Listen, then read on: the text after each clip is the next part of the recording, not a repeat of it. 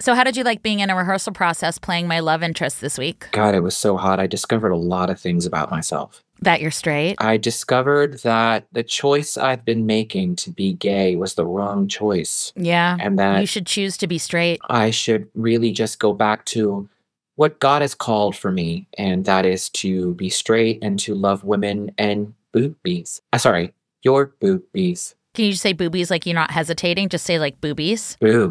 Boobies. I don't know. Say it like you're comfortable with it. Oh, um, boobies.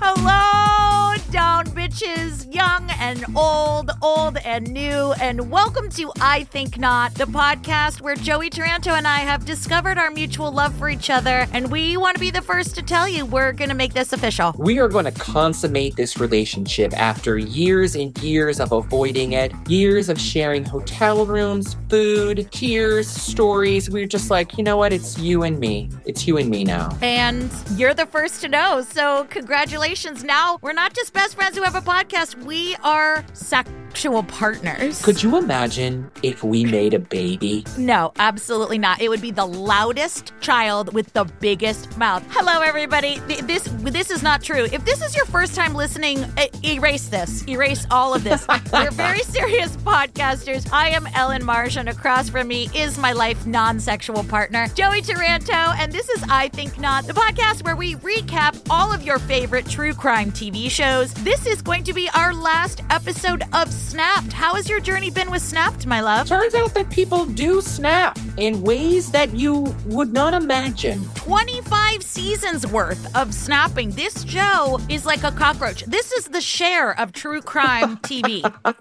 it's just going to keep coming back. I've met It's- Cher Really? When? when I worked at Henry Bendel, and she came Oh. up. I worked at Chanel at Henry Bendel, and she came up to the counter and she said, "I'm looking for the perfect nude liner."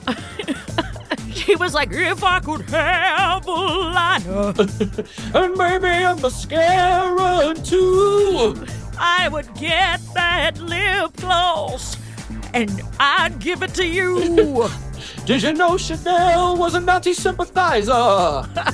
Did you know that? Okay, I didn't, but if we can avoid talking about the rise of the Third Reich for one week, Yeah. that would be amazing. This is our last episode of Snapped. We are going to be bringing you an all new TV show for four episodes. But if you want to find longer versions of your favorite true crime TV shows, you can head on over to the Patreon. That's where we do about 10 or 12 episodes of your favorite shows. We also give you tons of bonus content. Once a month, we bring you our talk show called Swamp Talk, otherwise known as the Trauma Dump. That is on our highest tier. You can find any tier that works in your budget. We have all kinds of tier options for you, going from $5 to $15. More on that later. Also, we are going on tour. As you know, our Patreon subscribers got a full two days of pre sale, but whatever is left, we have live shows coming up in Washington, D.C., March 2nd, Chicago, March 13th, St. Louis, March 14th, LA, March 26th. and we might announce a couple more cities by the time this episode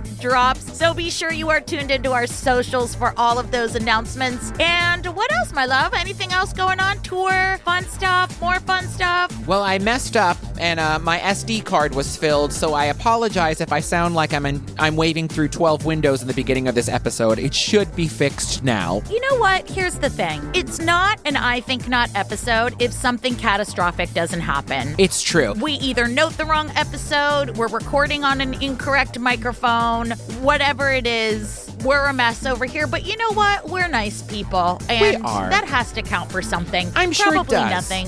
But here we are. Yeah, I do have some exciting news. I am going to be filming a TV show tomorrow. I know. You, well, you didn't tell everyone what it was last week. Uh, well, I can't tell you what it is, but I will be on set tomorrow, and I'm very excited. But it, I have a feeling it's going to be very cold. It is freezing here. It is an abnormal temperature. I love how all the people in the Midwest are probably just shaking their fists at the radio or wherever they're listening to this. Yep. But shall we get to the episode? Why not? Season 25, Episode 3. For a nurse and a fireman, it was a second chance at love. They're involved in the same social groups, have the same values. They're both professionals. They were a good match for each other. And they were devoted to one another in sickness and in health. She was diagnosed with breast cancer. He was going to do anything he could to help her out. Until a greater tragedy would split them apart forever. What's going on? He got shot! Who got shot? My husband, please! The shooter was in the backyard. Who was the mystery guy at the end of the driveway? You know, it just didn't make any sense. Everybody's coming up with their own theories, but there's nothing concrete. Investigators uncover evidence of a complex conspiracy to kill and the mastermind behind it. It's just a desperate person trying to get away from what they did. We're starting to put the pieces of this puzzle together. And our jaws kind of hit the floor.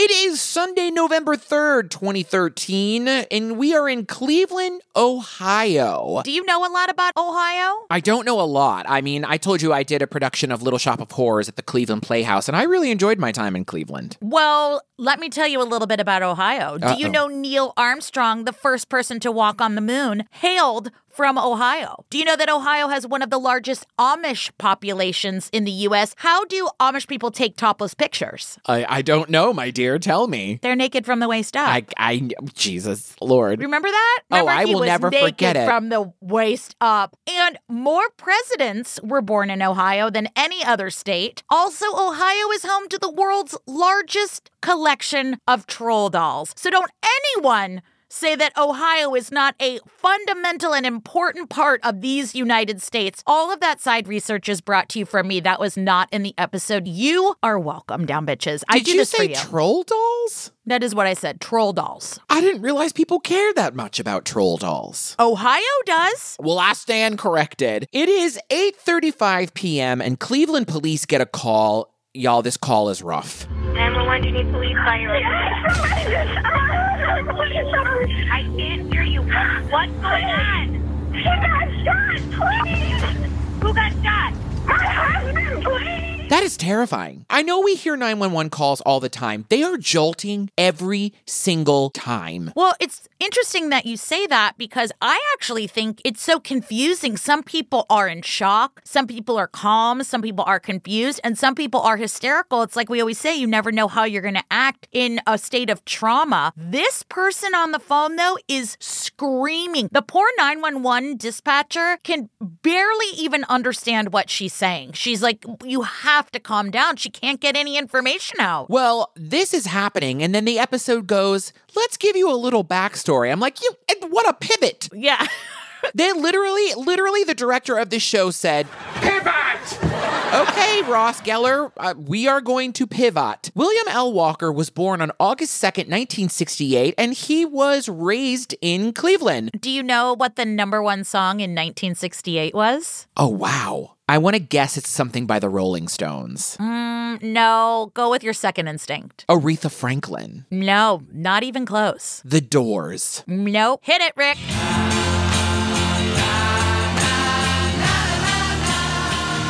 Oh, I was closer the first time. Yeah, that's why I when you said when you said Rolling Stones, I thought you were going to go for the Beatles. But what a time to be alive. Well, Will William was raised by a very loving single mother, and Will met his first wife Rita in high school. And Jerry Madden is here, who was one of William's best friends, and he knew William and his first wife, Rita, and he gives us a lot of information. He says they joked around a lot, and that's all Jerry has for us. Thank you, Jerry. Pivotal. Yeah, the director was like, "You can keep going. Like we have, we have. This is digital now, so you can just you can talk for as long as you want." He's like, "No, that's all I got. Actually, That's it. Thank you so I much for your I time. Had to prepare anything. I'm so glad we flew you out first class for this interview, Jerry. I don't think Oxygen is flying anyone. I think they gave him an Amtrak bus ticket and maybe like a ten dollar gift card to Chipotle. Did you say Amtrak? No, but I Oh. did say Amtrak bus, and Amtrak is a train, and I should have said Greyhound bus. So there you go, you little stinky finger fucker. Wow, that was eloquent. And just as eloquent as the other day when you described a child as a 15 month year old. I loved that oh, moment. Oh, really? We want to play this game? What about when you described a lieutenant and you said Lieutenant LT and you gave the initials for lieutenant? His first name was LT. While attending high school in Cleveland, he met his first wife, Rita. She was just a real sweetheart, and she used to joke with me. They seemed like just a real nice couple, really into each other. The couple married in 1992. Great year for music. I Great you- year. we we've talked about that at length. Um, and they had a great marriage. They had a daughter named Melody in 1994, a son named Christopher in 1998. Great year to graduate high school. I can attest to that. And they just love their kids. They were, as they say, besotted with their children. Good word, sweetheart. Good Thank word. you. Honestly, there is no shortage of talking heads that will not attest to the fact that William was he was just the best dad. He loved being a dad. He relished it. He relished his kids. And he was a firefighter and he was living his dream as a firefighter. And I have had some dreams about firefighters. Most of them were more like nightmares, but William loved it. I won't tug at that thread too much. So, William really was amazing at his job. He became an instructor and he was part of the heavy rescue squad. And those are firefighters who are, I mean, they're cutting people out of cars. That's it's a no joke job. And the water rescues. Yeah. You know, when like the helicopter guys go down, those are like water rescues, those are intense. well, also in his off time, Will taught CPR. He was just a deeply caring, empathetic man. And he was in this fraternal order called the Prince Hall Masons. And I looked this up. It's a North American Freemasonry for African Americans, and it was founded in 1784. It sort of like centers around community service and religion. And because I'm a weirdo, I looked up some famous Prince Hall Masons. Did you know that Richard Pryor was a Prince Hall Mason? I did not. Booker T. Washington, Jesse Jackson, Sugar Ray Leonard. It, it's sort of like a, a brotherhood type of thing. Love that. He was just a good guy and he Yeah. was so loved. In 2000, Will and Rita bought a home on East Cleveland's Lamson Road. The home is in a, uh, a middle class neighborhood in the northeast corner of Cleveland. Unfortunately, despite his devotion to saving lives, Will Walker could not save his marriage. In 2002, Rita and Will separated. Well, in the year 2000, Will and wife Rita bought a home in East Cleveland on Lamson Road, but unfortunately at that time, their marriage began to really suffer. And in 2002, they separated, and then in 2004, they divorced. They, you know, they had grown apart, it was time, but they remained good friends, especially for the kids. What's that like, Ellen? What is that like? They were this word. Hold on, let me see how you pronounce it. Um, amicable, amic, amicable, a, Oh, am- so amicable. Oh, you're doing great. amicable. Oh, yeah, Or is it yeah. am- asinable? Mhm. Amicable. Yeah. They were amicable. They stayed friends. You know, it's not that hard. All you have to do is love your kids more than you hate each other, and that's it. That's all you have to do to be a good co-parent. Can we get that stitched on a pillow somewhere? um, but here's the thing Rita moved out. They co parented beautifully. But Will really didn't like being single. He missed having a partner. I I don't know what that's like. I am I am fine. I am happy to be single. I wanted to be single. I feel good in my mm-hmm. choice to be single. It's Hey, honey. Hey, mm-hmm. honey.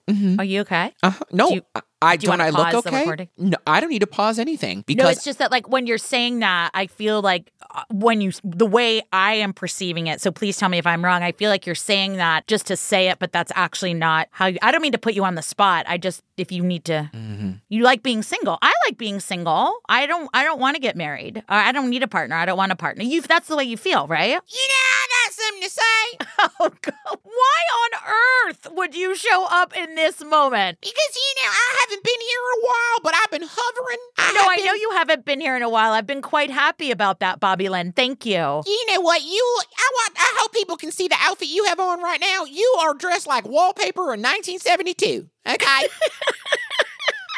you look like This is, the. it's a lovely houndstooth sweater, Bobby Uh-huh, Lynn. it looks is like a stylish. houndstooth you'd find at a wall at a key party, except nobody wants the keys. Everybody goes home alone and sad, okay? And I just want to say something, okay? Because I'm here to defend this old blue eyed homosexual. I just want to say you need to be nicer to him. Okay. Wait, you're defending Joey? That's right, because ever since I married myself, I have learned some things. I have changed. In the words of Jennifer Holliday in Dreamgirls,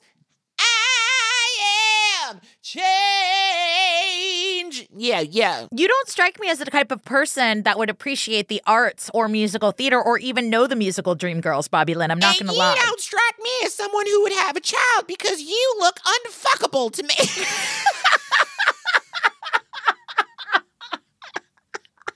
Because of your hoity-toity top bun and your piss-poor attitude. Now, what I'm saying is you need to be nicer to this man. He is clearly heartbroken, okay? He don't know which way is up and which way is down. You know, you know all the things that he's been doing to try to protect his heart. what has he been doing? It's mostly Cheez-Its and designing women, but that is besides the point. Can I ask you a question, Bobby Lynn? Just really quickly. I, we need to get back to the episode because people complain that we get off track. But can I ask you a question? Go ahead. Do you think we could ever just bury the hatchet and be friends? Well, do you think you could ever just eat my ass? Is that is that the is that You know what? I don't want to. You can take a sprite and leave. I'm sick of your shit. And Joey, I'm praying for you. You be on my prayer list till the day I die. Bye now. Wow. I never, I didn't see that in the cards where Bobby Lynn would show up and defend me. That's weird, but okay. Will missed having a partner, someone who shared his values. That changed a year after the divorce, in 2005, when he ran into 34 year old Uloma Curry at a Masonic function. Uloma and Will met at an Eastern Star meeting, a club group. And they met IRL. No apps, no smaps, no paps. They met in real life at a Mason event. Not And- Paps. I don't know. How did you and your husband meet? Oh, um, while I was getting a pap smear. We just met. It was love at first. Haven't you seen the movie Waitress or the musical? Oh, this is true. She I'll take falls my. in love with her gynecologist. You can take a fucking sprite and leave. Uloma was a single mom also. She had a son, Macklin, and a daughter, Jackie, and she was a home health care nurse with a very good reputation. And we see reenactment Uloma and reenactment William going out on a reenactment picnic. And in that reenactment, Joey, did you see what they were drinking? you know I don't pay attention to those things the way you do. There was like a two liter bottle of straight up blue liquid, like teal, like bright blue. Like, what in nature is that color? Uh, it, it didn't look real. It looked like they took dye and put it in a water and it was in like a two liter bottle. It was just a blue. What beverage is that color? Whatever was on sale at the Dollar General, that's what they got. I think they were just like, we need to add some color to this scene. And they were like, I got it. It yeah, was Prop the most Master. Unnatural color of liquid. Well, these two hit it off in a real way, and eventually Uloma moved into Will's house on Lamson Road with her two kids and her son Macklin's girlfriend, Ashley. And they dated for eight years. Yeah, and they had a lot in common. They shared Christian values, they had social circles that revolved around their church, they had a lot of friends, and they just had a lot in common. They were always happy and singing and smiling and enjoying each other's company, which I guess is what you're supposed to do when you're in a relationship, but no one told me that. I didn't grow up with that. They had a full house. It was Uloma and Will and all the kids. Ashley, they all moved in and they formed a little Ohio Brady Bunch. They were happy. And then the announcer says, The happy couple took it slowly, very slowly. They dated for eight full years. eight years. How, how much? That that is fucking slowly. They moved in together and then they lived together for eight years. They moved in together right away, and then they Yeah. were. That is very. That is a snail's pace. If your goal is to get married, that is a snail's pace. Well, I don't know that it was Will's intention to get married again. Well, he said he wanted a partner, but do you know how long my ex husband and I dated before we got married? A year? Two years? Seven years. Yeah, seven years too long. Yeah, and he kept asking me to marry him, and I kept saying no. And then finally, I was like, "Okay, yeah," and it ended great. We're happy as can be. Where's that Nora Ephron film? Will you marry me? Fine! Romantic. And so, sadly, in 2013, Uloma was diagnosed with breast cancer and she didn't have health insurance. So, Will said, You know what? Let's get married. You'll be covered by my insurance. And they got married very quickly. But that's important because good health insurance is the difference between when you get cancer, having thoughts and prayers, and having chemo and radiation. It's true. I really hate that we do not have free healthcare in this country. It's the It is- most fucked Absurd. up system there has ever been. Did you ever see that documentary Sicko? I feel like I did. It was a Michael Moore documentary, and I know Michael Moore is a bit polarizing, but that documentary is eye opening. If you have a chance, you should watch it. It's all about the healthcare in this country and how fucked up it is. Maybe I didn't see it. Well, Thanks, Ronald Reagan. Yeah, these two got married, and Will was promoted to lieutenant with a nice pay raise, and things were going so well that they decided to buy a larger home in Madison, Ohio. They got new cars. They were doing really well for themselves despite Uloma's cancer diagnosis. And that brings us back to the night of November 3rd, 2013. This is the night before they are supposed to move into their new house. The first responders to the scene were the fire department and EMS. The wife is standing by in the driveway. She's frantic. She doesn't know what to do. She's in a panic mode. They see that there is a male laying there at the side door. He appears to have been shot. There's a fair amount of blood on the scene. Dispatch had not broadcast the name of the victim.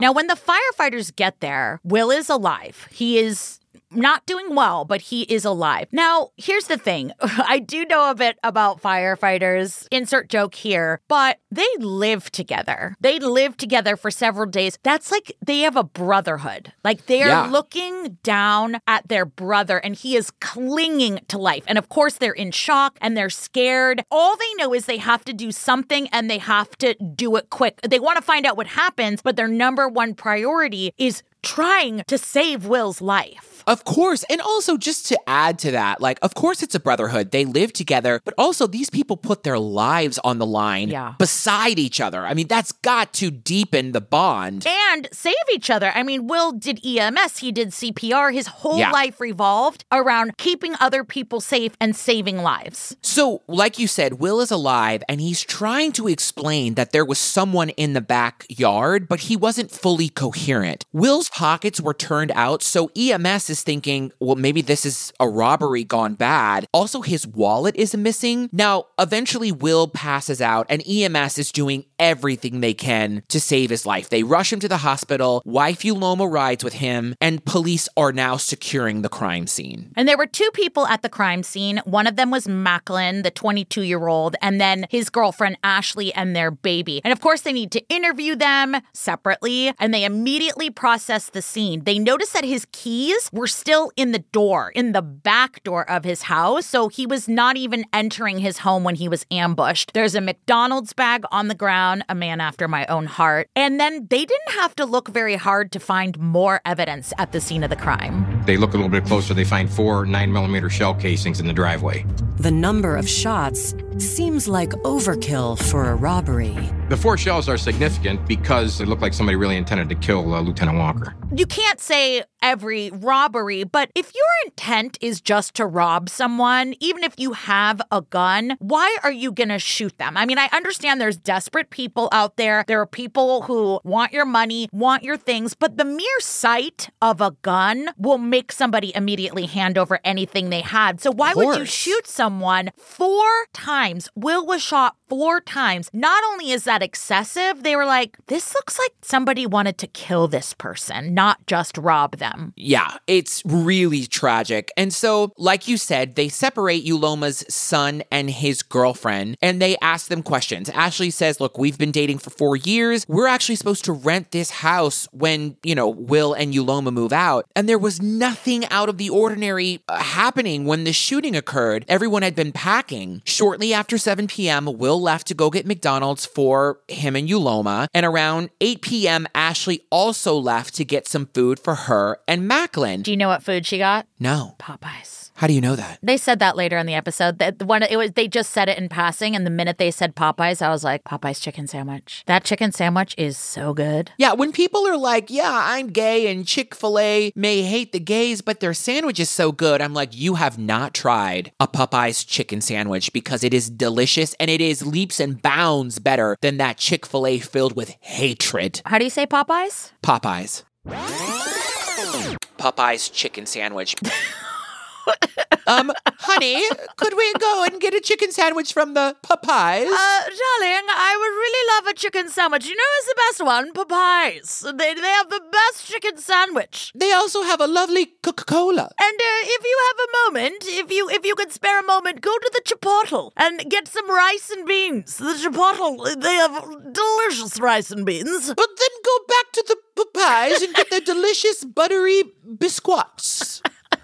Ashley returns back with dinner for her and Macklin. She hears the gunshots, but doesn't know that they've come from the house that she's about to enter. So she goes in the front door. There she sees that there's chaos. Ashley explains that Macklin was there, yelling that Will had been shot. So Ashley goes to the back door to see Will laying in the driveway. And police ask her, Do you know anyone who would want to hurt Will? So she explains that the night before, Will had got into sort of like a kerfuffle with kids on the street, probably just a lot of, you know, get off my lawn and things like that. She didn't know any of the details. She didn't know who he was yelling at, but he was really a strict guy. I mean, he was a firefighter, he was very religious, he was very careful and cautious about what happened around his house and in his neighborhood. He was a big guy and he wasn't going to back down. He wasn't scared of like hooligans in his area. So she was like, you know, he was just like yelling at neighborhood kids, but like that's all I can think of. Well, and detectives get the same exact story from her boyfriend Macklin. And so now they speak with Uloma, and she says, I heard Will say someone was in the backyard. And when asked who would want to harm Will, Uloma's son Macklin says, Well, Will did confront some kids who were selling drugs in front of the house and told them basically to get the hell out of here. And so Ashley and Macklin's stories are consistent, and police are wondering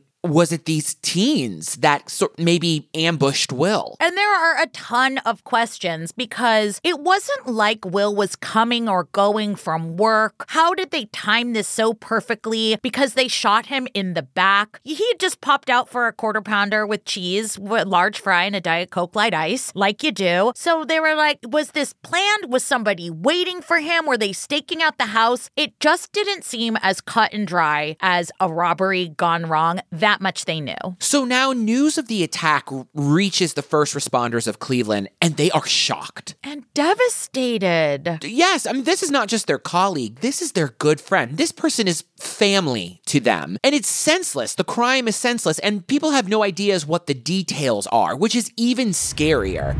Friends and family gather at the hospital. Everyone prays for Will, who is still in surgery. Uloma is distraught. She's absolutely distraught in the hospital. We were just telling her, you know, Will's a strong guy. He's fighting. We know he's fighting. Homicide detectives try to conduct a preliminary interview with Uloma. They're trying to get basic information from Uloma and interview her, but obviously she's in and out of emotional hysterics, rightfully so, and she finally sorts herself out. She kind of breathes, she gathers her thoughts and her feelings, and she's able to give them a little bit of information. She begins telling the story, the same thing. Macklin was playing video games, Ashley was with the baby, we've been packing up the house, we're having this big move, and then she hears gunshots and runs to Will. Now, as she's in the middle of that story, the doctors come out with the worst possible news. It's so sad. They tell Uloma that Will has passed, and Uloma is distraught. And then she went into shock. And police were saying, she kept saying, He's not dead. He's not dead. He can't be dead. And then that news spreads. Everyone hears about it, and they are also in disbelief. I mean, that's a totally normal response. I mean, when I got that phone call about my dad, I, I didn't believe it. I was literally saying to my ex, I guess we should just go to dinner. And he's like, We're, we're not, we're not going to go to dinner, honey. Yeah, everybody processes that kind of information differently. It's like, how do you give or receive that kind of information? I always think about that, about a doctor giving bad news and how that must emotionally affect them or not emotionally affect them. I mean, I don't know. But in this, again, this was a man who spent his life saving others. Yeah, and also the violent nature of this death. It, it, it, it happened out of nowhere. It's like, what? So they go to the neighborhood and ask questions, and unfortunately, most of their questions just don't have a lot of answers. Some people heard gunshots, but nobody really saw anything because what happened, the back door is up a driveway. So it essentially would have been behind their house. So it's not like anybody passing by, driving by, walking by could have seen anything. But they continue to go on this hunch that this is just not a robbery. Cleveland homicide detectives suspect that Lieutenant William Walker might have been specifically targeted by someone from his neighborhood. The police sought people in the neighborhood that may have had um, arguments with Mr. Walker. Our district officers know who the players are in the neighborhoods. One man in particular was 27 year old Rex Coleman, who had a record for theft and drug possession. And up until very recently, he lived next door to Will and Uloma. And he was a smaller guy. They feel the need to tell us that he was small and he loved to kick up dust with bigger guys. Very much using a gun. Yeah, very Chihuahua energy, very come at me, bro. And he just liked to start shit. And all cops in neighborhoods know like the petty thieves and the drug dealers, and uh, they know, they know who to have their eye on. So they go to Rex's home and he's not there. And police are like, okay, he's disappeared. This could be a valid lead. And in the midst of this, vigils are happening. The community is talking about it. They're demanding answers. And that's when the police start receiving tips. And Rex's name comes up in those tips a lot, but also a guy named Chad but no one knows his last name. There's lots of ideas and theories, but nothing solid yet. Right. And this isn't in the episode, but they did put out a $10,000 reward. And whenever you put out a reward, you know you're going to get a lot of people flapping their gums about a lot of different things. And of course, they have to check into all of them, but a lot of them were fake and nonsense. But those two names kept coming up. And I didn't actually know that Chads have last names. Like, I feel like Yeah. all Chads, like, I, I think you're just born a Chad and then that's like your whole identity. Like, Mhm. you know what I mean? Like, they're like, what's your name? Chad. And he like, no, it's Chad. My name's Chad, bro. Yeah, no, no, sorry. I didn't mean to ask any. No more, no follow up questions. I'm just fucking Chad. Like, that's my I- fucking identity. My name's Chad. As investigators continue working to track down Rex and trying to identify Chad, they get a call from a man named Johnny Dent who says he might have relevant information. Johnny explains that he has a small office in the same building Will Walker had his paramedic training office in. And Johnny says he ran into Will in that building the day before the shooting. He needed some help getting in, and Will helped. And Johnny is here, and he basically helped Will clean out his office because they were moving to the suburbs. So obviously, he had to move his whole operation. God, cleaning and moving is so stressful. It when they were especially explain- in New York City. Oh, my stars. When they were talking about packing up the papers, and then when I was moving, I would get sidetracked and I was just going down memory lane. And then I was like, you know what? This is a great time to scrapbook. And then I was like, you know what? I never built that furniture that's been sitting in the box for let me build that now before before I leave. And also I found this picture. I should call them and have a fa- I am a nightmare. The only thing worse than packing is packing with ADHD. It was upsetting. It was very upsetting. So when they were explaining packing up Will's office, I I had to turn it off and go take a Xanax. But Johnny was lovely and offered to help, but what he noted was that during this little packing session, Will had received a lot of calls and he was like a little bit secretive about his calls in the beginning, but the emotion started to escalate and so did his voice and they kind of got a little more heightened, a little more heated, but Johnny didn't know what they were in reference to. And so when the calls stopped, Will seemed to relax. They finished at 4 p.m., hugged it out, and then they left. Johnny says he didn't give it another thought until he saw the news the next day. It's on every channel. It feels very eerie to be with one person one day and then the next day they're dead. Did the argument that began on the phone end with a brutal murder in Will's driveway?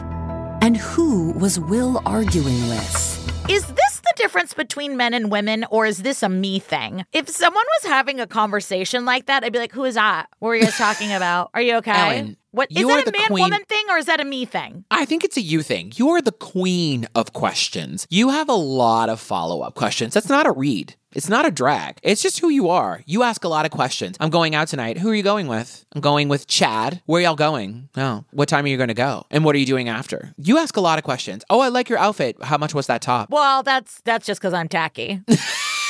I never ask you how much your clothes are. I would never ask a man. I don't give a shit. No, but you ask a lot of questions. There's nothing wrong with that. You know, let me tell you something. Growing up in elementary school, right? My teachers used to tell my parents one of the things we love about Joey is he asks a lot of questions. But in church, my Sunday school teachers would tell my parents, you know, he asks a lot of questions. And that was considered a bad thing because they're like, you need to teach him, you know, he just needs to learn to have faith and accept things for what they are. Wait, me asking, is that something that you all talk about behind my back when I'm not around? You're like, oh my God, Ellen asked so many questions. Wait, is that like a No, we- personality trait of mine? It is, and there's nothing wrong with it. But tr- honey, that's the least of our worries. We talk behind your back about way bigger things. Yeah, say more. You know, beyond a shadow of a doubt, that I never talk about you behind your back. No. It is one of my things. No, I mean, I know I'm nosy, but also, like, I'm the type of person, like, I'll see a woman crying and I'm like, are you okay? Well, that's But- why you get yourself into trouble. Oh, should I tell them the story really quickly? yeah. The other day, I was going to meet Joey and our friend Alicia for lunch, and this guy asked me for a dollar, and I said, I don't have a dollar, which I didn't. And he's like, Oh man, I'm just trying to get the train to Trenton. And I was like, Oh, if you just need to get on the train, I'll buy you a train ticket. Like, let's get on the train. So we get to the platform. This man asks me out. Mm-hmm. This man is pushing 70. He didn't have enough money for a train ticket. He was living in a halfway house. Nothing wrong with that. And I said, No, I'm engaged. And he goes, Can I sit with you? Sits with me the whole train. This man had just gotten out of the psych ward. And Mhm. before that was in prison. And And he was being aggressive with people. and he was being aggressive with people, but not me. And I sat willingly engaging with this man because I was too scared to get up. And that's what gets me into trouble. Mind your business, Ellen. But you're right. You're right. Mind my business. I could have just said, I don't have a dollar. And I and I was asking all these questions. I was like, why are you going to Trenton? What's in Trenton? why are you in Cranford? Like, what is wrong with me? You know what? I'm gonna change my ways. Fuck you. Listen. I don't give a shit. yeah, this is how Alice ended up down that rabbit hole and almost got her head cut off by the Queen of Hearts. Okay? Mind your business. All I'm saying is if Will would have been having a heated conversation, I'd be like, everything okay? well, Johnny knew better, okay? So they finally get Uloma into the station to ask her questions and interview her. She's finally a little more calm. We see the interview and they ask about Will and their life together, and she says, William was just a, a great person. Unbelievable. I'm not gonna say he was perfect, mm-hmm. but he was my perfect. Aw, that's so sweet. He wasn't It's perfect, but he was my perfect. Listen, and then she says, When I heard the gunshot, I ran outside while calling 911, and I saw a black male standing at the end of the driveway, and he was just watching, just standing there staring. But she doesn't remember what he looked like. And she asked the man, What do you want? What do you want? But then the man just disappeared, and her focus obviously shifted to helping Will. So they're like, who's that guy? If it was Rex or whoever killed poor Will, was he sitting there relishing in what he had just done and looking at Uloma over her dying husband? Like, what a sick fuck. So they ask Uloma if she knows Rex Coleman, and she didn't know if Will had any beef with Rex Coleman in the past, but she does know for a fact that in the past, Will had argued with some of his associates. I was like, what, is, what does Rex do that he has associates? Is he a business person or Yeah, we'll never know. transponster? Yes, uh, a, a uh, transponster. Can we Google that? um, but she also said it was nothing physical, just an exchange of words. But she didn't know what it was about. What she did know was after that run-in, Will started carrying his gun with him when he would walk the dog. So something more was happening, something more than Uloma knew about. And then they ask if Uloma knows anyone named Chad. And she's like, Well, my daughter's boyfriend's name is Chad Paget, but he's a good guy. And Chad's mom, Christy, is here. And she's like, He didn't get into trouble and he was nice and everybody was nice. And Will and Chad had a great relationship. They're like, Well, there doesn't seem to be Chad. We need to find this Rex guy. That's their biggest lead right now. Can I say something? Yeah. I am shocked that you didn't comment on who Chad's mother, Christy, looks like. Are you going to say Keala? She looks just like Keala Settle. Do you know I thought that? I did think that. For those of you who don't know who Keala Settle is, she was in uh, Priscilla Queen of the Desert with Ellen. Um, I think I did a workshop with her years ago, but she played the bearded lady in The Greatest Showman. She is ridiculously talented. And she like, loves Disneyland. We went to Disneyland pre pandemic. We had the best time. but Chad's mother, Christy, looks like her. I'm shocked you didn't clock that. I did actually kind of like, I was like, oh, so she looks like Keala. Except tell them the funniest thing about Keala. I don't know. She's British now. Yes. Y'all, all of a sudden, she like lives in London now and she has an English accent. Now we love her. Love. When we were there for our friend's wedding, I called her and she's like, "Love, how are you, babe? I'm over here and I'm just if you do you want to grab a bite?" And I was like, I literally said, "Why are you talking like that?" You all, it's not Madonna. It's not a hint of cant or chant. She fully talks with a British accent all the time. She's like, I just, I can't believe I am so lucky to be working on this project. And they don't have papayas here, but I simply love it. She just moved to England and decided she would also have an English accent. She's not taking the piss. She is fully ingrained herself in English culture. And when she does interviews, she's doing it with an English accent. Literally, there is a whole, there's 20 videos of her going, Oh, thank you. I mean, but uh, honestly, her accent is excellent. She's always been good at accents because we had an Australian accent in Priscilla, Queen of the Desert, and she was the best one out of all of us. I believe it. After Uloma's interview, Rex Coleman remains an important person of interest. The police want to find Rex. They want to confront him. They want to figure out where he was that day, what he was doing, and if he was the cause of William Walker's death. So they go to the firehouse to talk to all of Will's coworkers. They know everything about each other. They know the crust of each other. They know each other's marital problems. They know each other's bowel movements. They know every everything. Jesus. And Ellen. what? They don't know each other's bowel movements. Yes, they do. Do you mean to tell me? This is a real question. Do you mean to tell me growing up, if you went into a stinky bathroom, you couldn't tell whose brand it was? I'm going to end this conversation right now. There is something wrong with you. I'd be like, Joe, was it who took a shit in the downstairs bathroom and didn't light a match? I am disgusted by you. Are you serious? I know what my daughter's farts. oh my God. What's that? Is that a hint of cardamom? I smell it. Mom, Am were I you in the bathroom? Am I the crazy one? Did you share bathrooms when you were a kid? I am not having this discussion. We are not talking about family members' poops on our comedy well, true I was crime willing to breeze by it. I just made a statement, and you decided And to. I'm willing to breeze by this conversation. I do not want to have it. the point was nobody. Sorry, ha- you know, I'm cutting you off right now. Uh, Ross, can you help us? Pivot!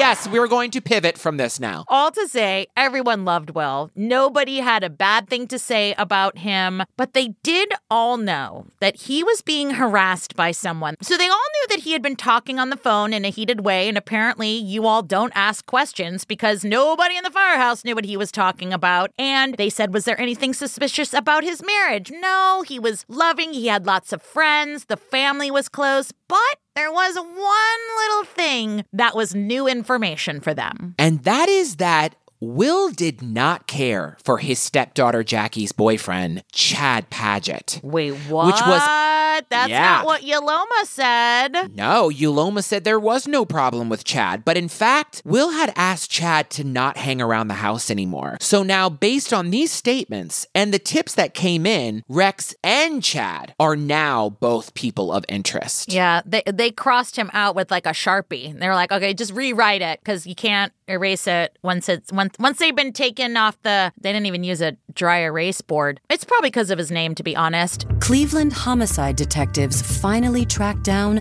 their main person of interest, Rex Coleman, when Rex gets arrested on an unrelated charge. Rex's arrest is a good break for us. We've been looking for him for, for two weeks now, and uh, here he is delivered to our doorstep.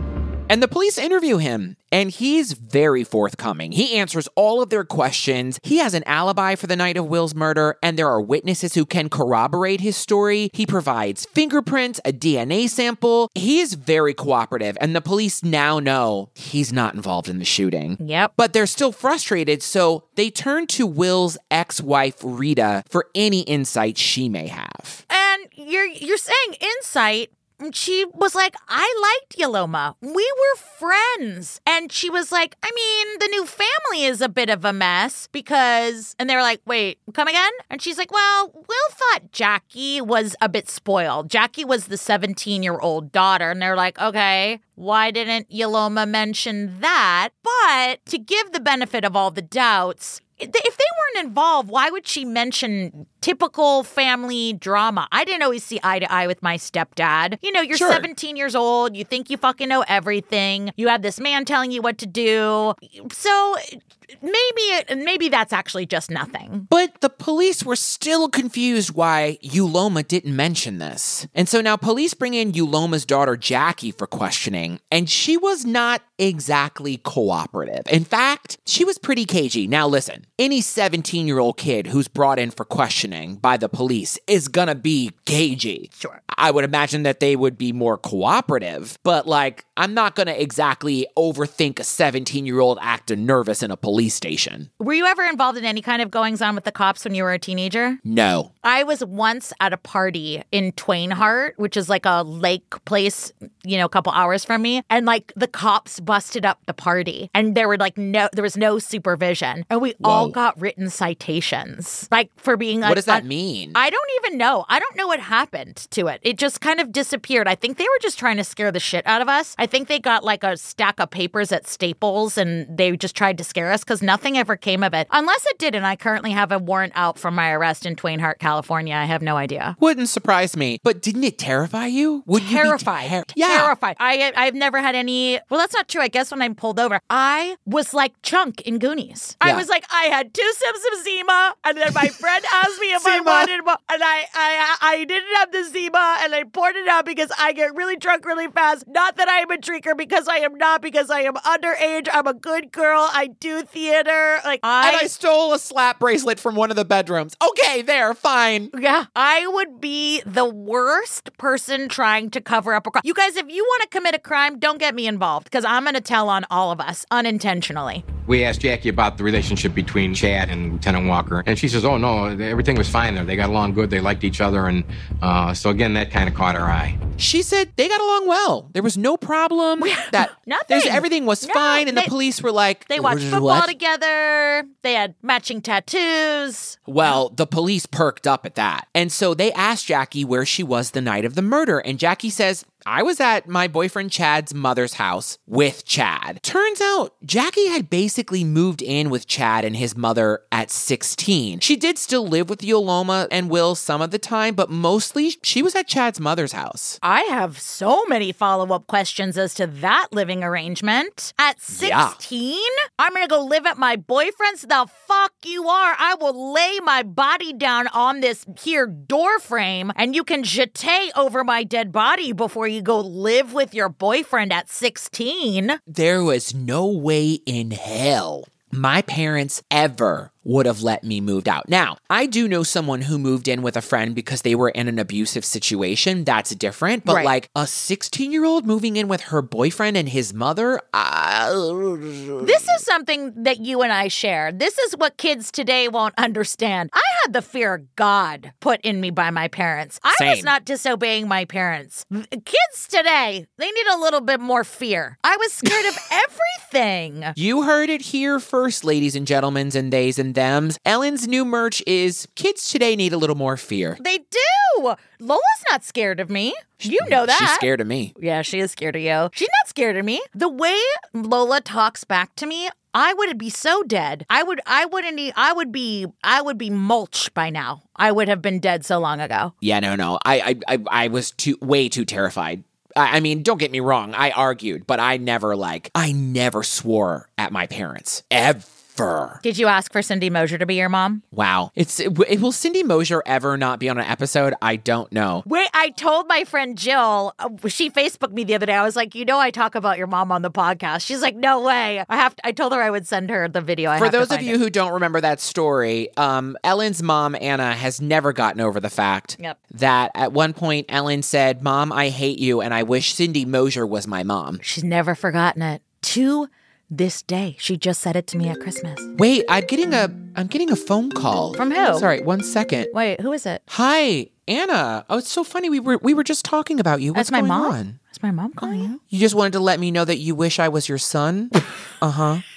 And you wish that Janet had been strapped with Ellen? Wow. Yeah, okay. Do you feel better that you got that off your chest? Oh, I'm your favorite. Oh, Anna, I love you so much. Yes, I can be your I can be your your daughter and your son. I can. Okay, I love you too. What, oh, you're gonna you're gonna spend the Christmas money that you would spend on Ellen's gifts on me. you're so nice. Yeah. No, I love Skims too. Uh, Make sure that when you buy it, that you um you list it that you got it from I think not. It's it's it's good to know. It just helps us a little bit. I love you too. I'll call. You want me to call you mom? I love you too, mom. Okay, bye, mom. Love you. Sorry you had to hear that, Ellen. Oh yeah, no. Um. Za- oh wait, hold on. I don't have this number saved. This is a New Orleans number. Um. Hold on. Oh. Hello. Oh, hey, Janet. Yeah, I know we're just record. I'm recording with Joey. What's? Why are you crying? Are you okay? Okay, tell me. No, I'm here for you. No, I'll mute him. It's okay. What's up? Well, well, it's not a choice, Janet. He was just. he was born that way. No, I know. Well, disappointment is a harsh word. I feel like. yeah. Well, I don't think that's why he died. No. you can't. No, I know you can't say that to him. He's still very. Yeah. Okay. I will I will save your number. You know what? We're recording right now, so let me call you back. Are you okay? Okay. Just some deep breaths, some deep breaths. Don't call him that. Don't call him that. Yes. I don't know how many pickles he's kissed this week. I have no idea. okay, yeah. God bless you too. Okay. Okay, bye. wow, okay. Wow. Sorry. Oh, I've got another call. co- Just kidding.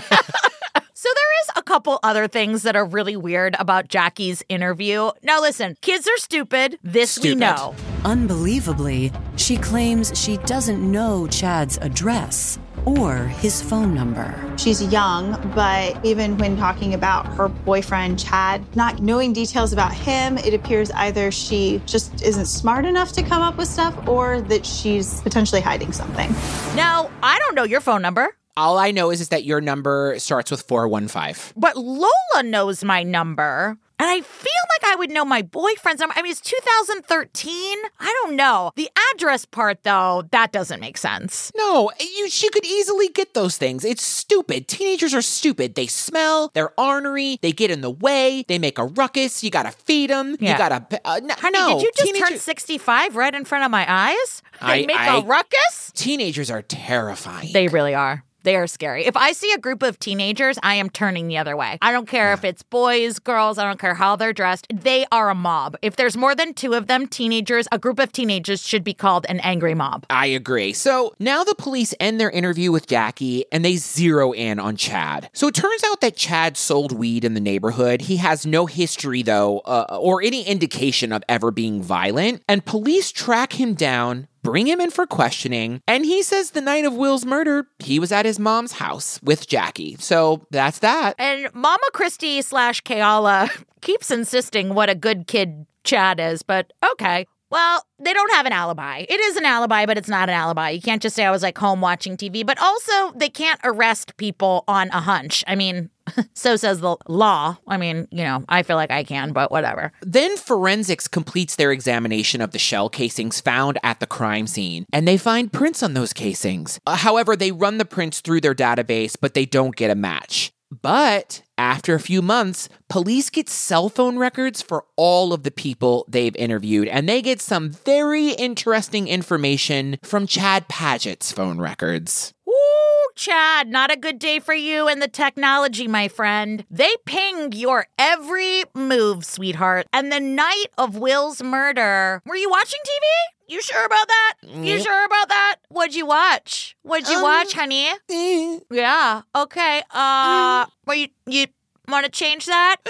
Because they pinged Chad's phone from his home to Will's home at the exact time of the murder. Armed with this information, investigators take Chad Paget into custody. They kind of confront him with those cell phone records. And that's really what starts pushing it. And he just really opens up about the conspiracy to kill Mr. Walker.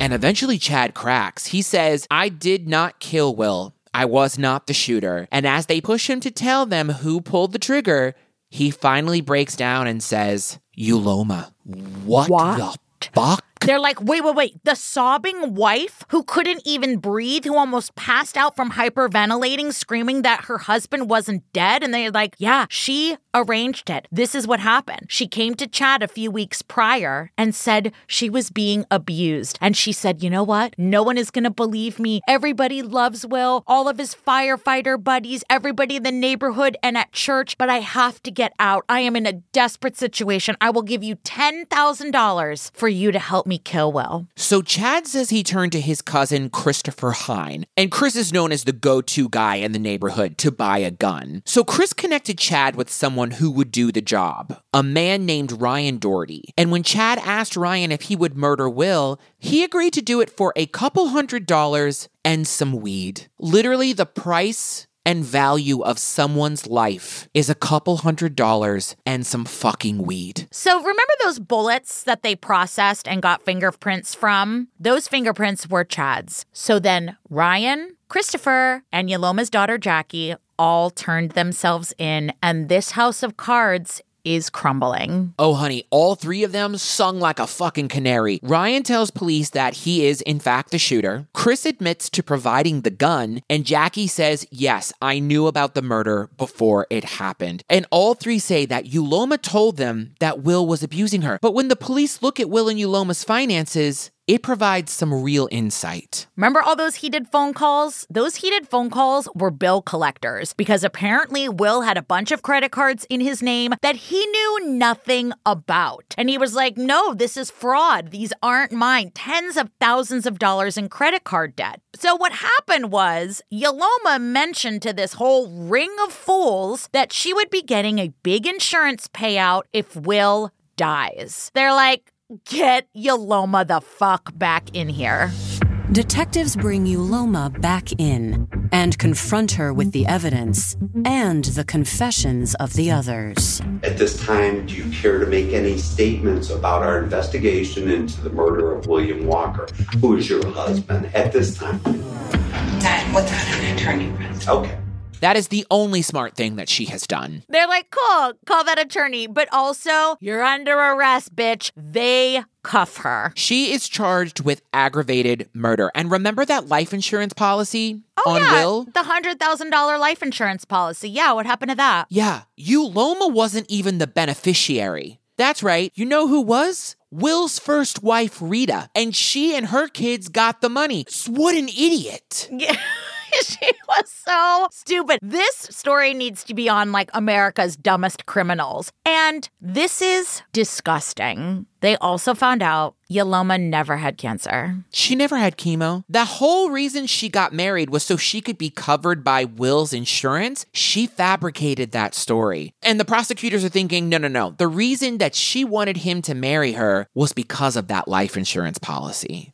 Disgusting. Literally, as Janet would say, my mother, scum of the earth. Scum of the earth. So on June 21st, 2017, Uloma's trial begins. Prosecutors tell the jury of the lies Uloma told about her alleged abuse in order to convince her daughter and her boyfriend to murder Will. She masterminded the entire thing. There was no evidence, there was no paper trail, there was no indication that she had ever been abused by Will. So basically, Uloma set this whole thing up. She prepared all the players for the night of the murder. She purposely sent Will out to get food, hoping his death would look like a robbery. Uloma then texted her daughter Jackie just before the shooting saying, You can come now, which was basically code. Mm-hmm. And then Jackie messaged Chad saying, it's a go. Chad and Ryan were already near the Walker's residence, so Ryan sneaks to the backyard while Chad waits across the street. Will pulls into the driveway, parks, gets out of his car with his food and keys in hand. He's about to enter the residence when Ryan emerges and opens fire. That's when Chad and Ryan take off. And by the way, their phones place them at the scene of the crime. So then Uloma calls 911. She's hysterical, and police believe that Uloma's stepson Macklin and his girlfriend Ashley were completely unaware of what was happening, and they are absolutely innocent. There's they have no involvement in this murder. And that whole 911 call, the fucking Emmy goes to. That was Literally. all fake and all staged.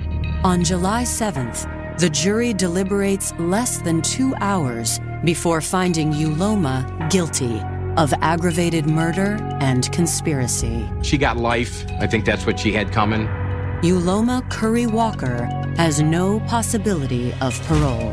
And she showed absolutely no remorse. That is what everyone kept saying over and over again. Mama Christie is in tears. She is the only one who has shed a tear in this whole thing. And then everyone else involved also goes to trial and is sentenced. Ryan Doherty, the shooter, pled guilty and received a sentence of 23 years to life. Chad Paget also pled guilty to involuntary manslaughter with conspiracy and was given 28 years to life. Chris Hine, who provided the gun, pled guilty to aggravated murder and conspiracy and was given 18 years to life. And Uloma's daughter Jackie pled guilty to conspiracy with a firearm and served one month in juvenile detention. This whole thing is so sad. It is so sad. And that is where the episode ends. I do have a little bit of follow up information that wasn't in the episode. So, Uloma had racked up tens of thousands of dollars of debt, right? Just for a timeline, which they don't mention, which I actually think is really important. The murder happened in November. They were legally married in July. This whole life insurance long game plot, it did not take her very long to set that into motion.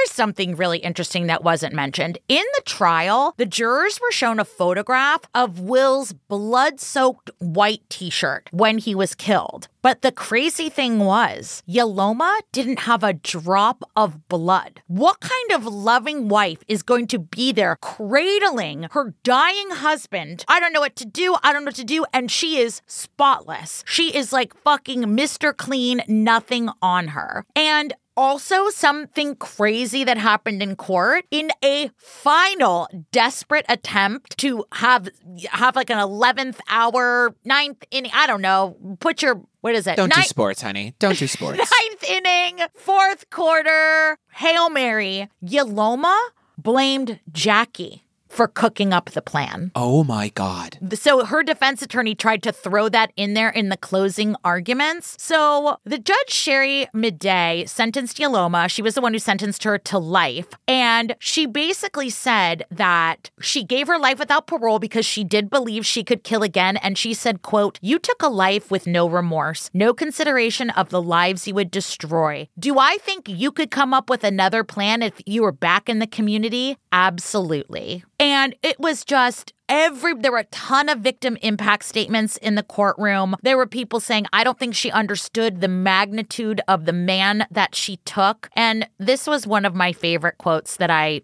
found. It said, one of his firefighting brothers said, Will was the essence of a firefighter and was what children wanted to be when they grew up. Wow. I thought that was really just simple and powerful. And the only time that that fucking garden hose cried is when she was sentenced. Wow. It's the only time she cried in court. I mean, the fact that she could throw her teenage daughter under the bus in an Yeah. attempt to avoid life in prison that that says all you need to know because she was willing she was willing in that moment to take another person's life to save her own Yeah. disgusting She is like, you know, when you pull out the garbage bag from the garbage and there's some like garbage sludge that is just Yep. sort of like seeped through over the. Mu- she's Yep. that. She's the sludge. yeah But she's still alive and in prison and enjoy that, ma'am. Disgusting. Say something funny. Well, even though Friends did completely rip off Living Single, there are moments from that show that will always live with me. And since we did mention Friends, I'm just going to leave you with one of my favorite Friends moments. My grandmother said she got the recipe from her grandmother, Nestle Toulouse. Nestle Toll House?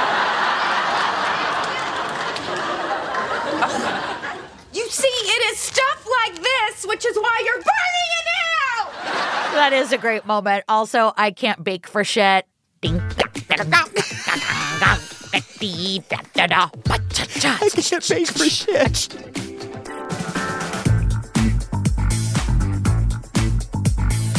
Wow, what a sad story. He just seemed like the most loved man. Very He- huggable. He's the kind of man children want to grow up to be. Yeah. Rip my heart out, why don't I you? know. Well, thank you so much for the crazy story snapped. That is all for our snap chapter down bitches. Thank you so much. Please go ahead and follow us on social media at I Think Not Pod on all platforms and join our Facebook group. That is where we talk about stuff. That is where you'll find all of our announcements about a lot of really fun stuff we have coming up for you. What else, Joey? Well, really excited to see you on tour. We have tickets left. We'd love to see you. We love to be on stage and be dummies, and we want to hug all of your necks, take pictures with you, and just connect with you. Yeah, we really look forward to it. Go ahead and you can find tickets to that online at our website, I Think Not Pod. Also, please, if you have a moment, leave us a five star review on iTunes or Spotify, wherever you are listening to this. Give us five stars and write a sentence or two about why you enjoy the show. It does help us find new dumb bitches and new listeners to be a part of our crazy circus of clowns that we are. We love you all so much. And join us on the Patreon. We've got lots of tiers, hundreds of bonus episodes, lots of bonuses. We do a watch party once a month for our Hallelujah What's It To You tier. We watch a fun movie, we chat. Sometimes we throw in documentaries. We're just having a blast, but it's because of all of you that we are able to do such fun things with you, our community that we hold so very dear. And if nobody else has told you this today, we love you and we're proud of you. I love you, dumb bitches. Love you, DBs, and I love you, Yellen Marsh. I love you, Joey. Nestle Toulouse. I just said that. What part did you so say? So now who doesn't listen? You are not better than me. you have never been better than me. What was I just doing? Talking to my mother about my dead dad. redemptive pe- you know r- people being uh sorry um Oh my remo- lord! It's remorseful yeah Do you smell burnt toast? the night of the murder of will uh and the night of the a night blah,